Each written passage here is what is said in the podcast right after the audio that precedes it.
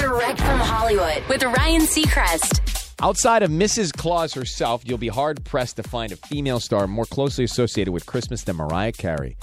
She is responsible for the best selling Christmas song ever by a female artist with All I Want for Christmas Is You. She's released two holiday albums overall.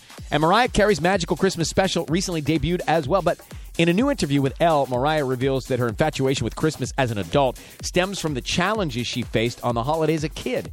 She tells the magazine, I think it's just that longing that I had as a child that I always wanted things to be perfect for the holidays, and they never were.